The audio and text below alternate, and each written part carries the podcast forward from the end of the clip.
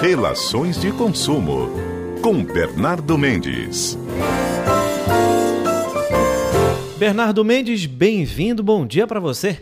Bom dia, Max. Excelente dia, dia ensolarado. Sigamos bem. Dia ensolarado, tem previsão de chuva, viu? Não quero desanimar ninguém, mas assim como ontem tem previsão de chuva logo depois do almoço, de acordo com o clima-tempo.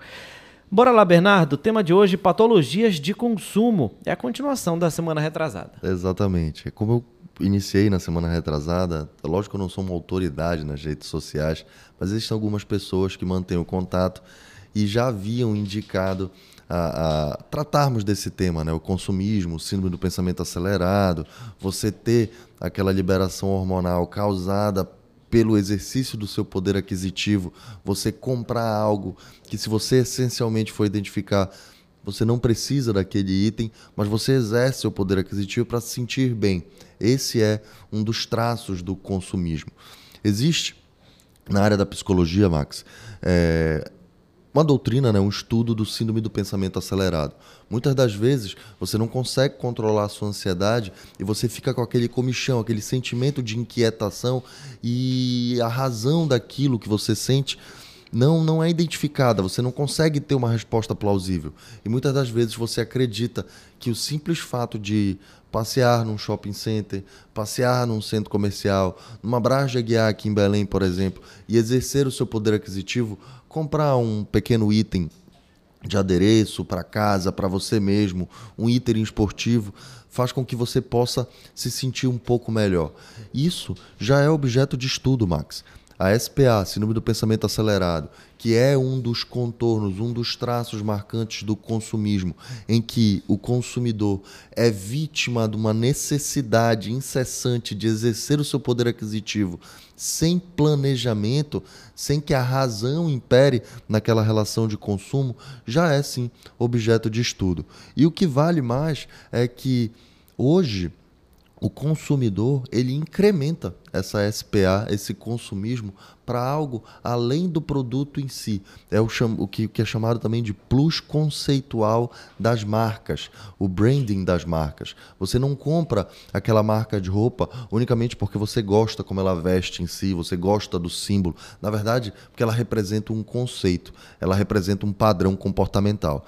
Então você compra aquela marca porque ela se posiciona e se associa muito ao esporte que você pratica, porque ela se associa muito às questões ambientais, à sustentabilidade, porque ela se associa muito a uma cidade daquele país que você gosta de frequentar anualmente mais de uma vez, por exemplo. Esse plus conceitual não é unicamente, por exemplo, a roupa que você veste, é também a imagem e a mensagem que você passa a usar aquela marca.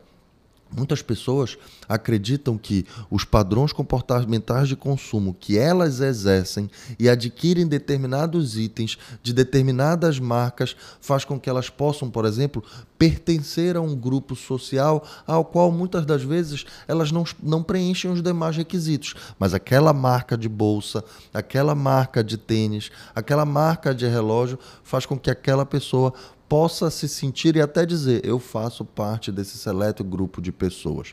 Isso nada mais é do que reflexos de uma sociedade de consumo, de uma sociedade capitalista em que vivemos, em que muito do que você é não é o que essencialmente tem dentro de você, mas é aquilo que você pode dizer que tem. É a conjugação do verbo ter ao invés da conjugação do verbo ser, Max. Bernardo, a gente vê muita gente se apegando a produto. Tem consumidor que se apega à marca em relação a isso? Tem, tem. Tem consumidores, e isso eu posso te dizer, eu não sou psicólogo, tá? Eu não tenho trato na, na, na, mentalidade, na mentalidade humana, análise comportamental. Na verdade, o meu prolongamento é para área jurídica que tem essa, esse alcance. Eu, a, a, musculatura avança e a gente consegue atingir essa discussão, até para falar de superendividamento e por aí vai. As pessoas, Max, elas acabam se posicionando a partir daquilo que elas podem ter para mostrar.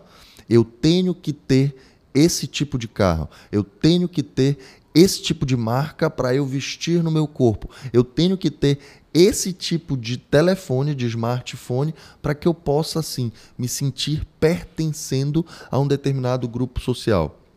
A síndrome do pensamento acelerado, ela traz um atingimento da sensação de pertencimento. Eu pertenço àquele grupo social.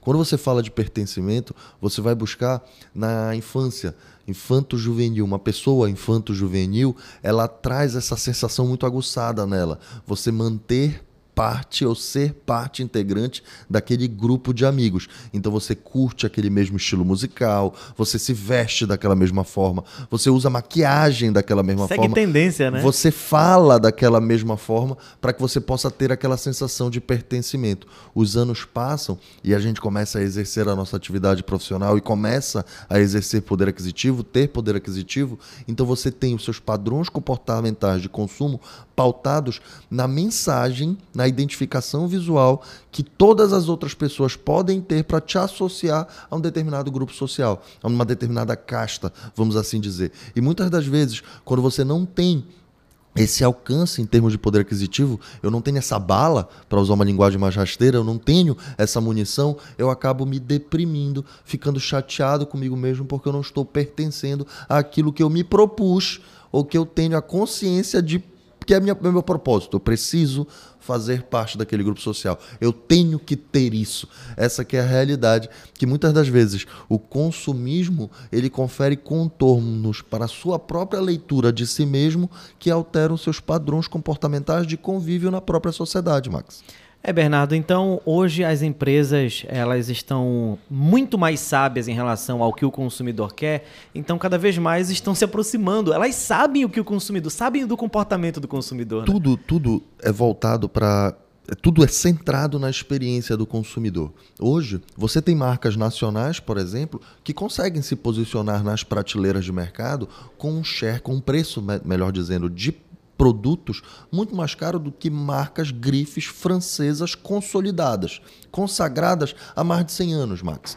E isso, ela não te confere unicamente uma experiência quando você entra na loja física dela ou na loja virtual e tenta adquirir os itens que você puder adquirir ela vai para além disso. Ela mostra nas suas redes sociais, ela mostra na conversa, na comunicação que ela mantém com o seu mercado consumidor o que ela é além de um simples produto de vestuário, além de um, de um simples itens de vestuário.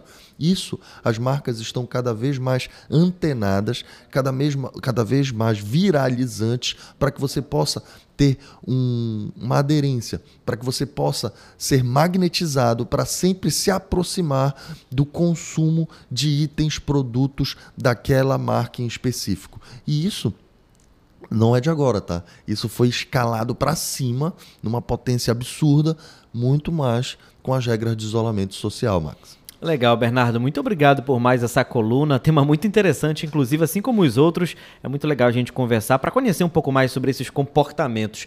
Obrigado pela presença, saúde pra gente e até a próxima. Até a próxima e mais uma vez eu agradeço o contato nas redes sociais para ficarem provocando, sugerindo esses temas que escapam um pouco do nosso cotidiano de que houve vício, não teve defeito, é uma excepcionalidade, é golpe. Na verdade não. As relações de consumo elas podem ter esse tipo de envergadura e prolongar para também assuntos relacionados à nossa mentalidade.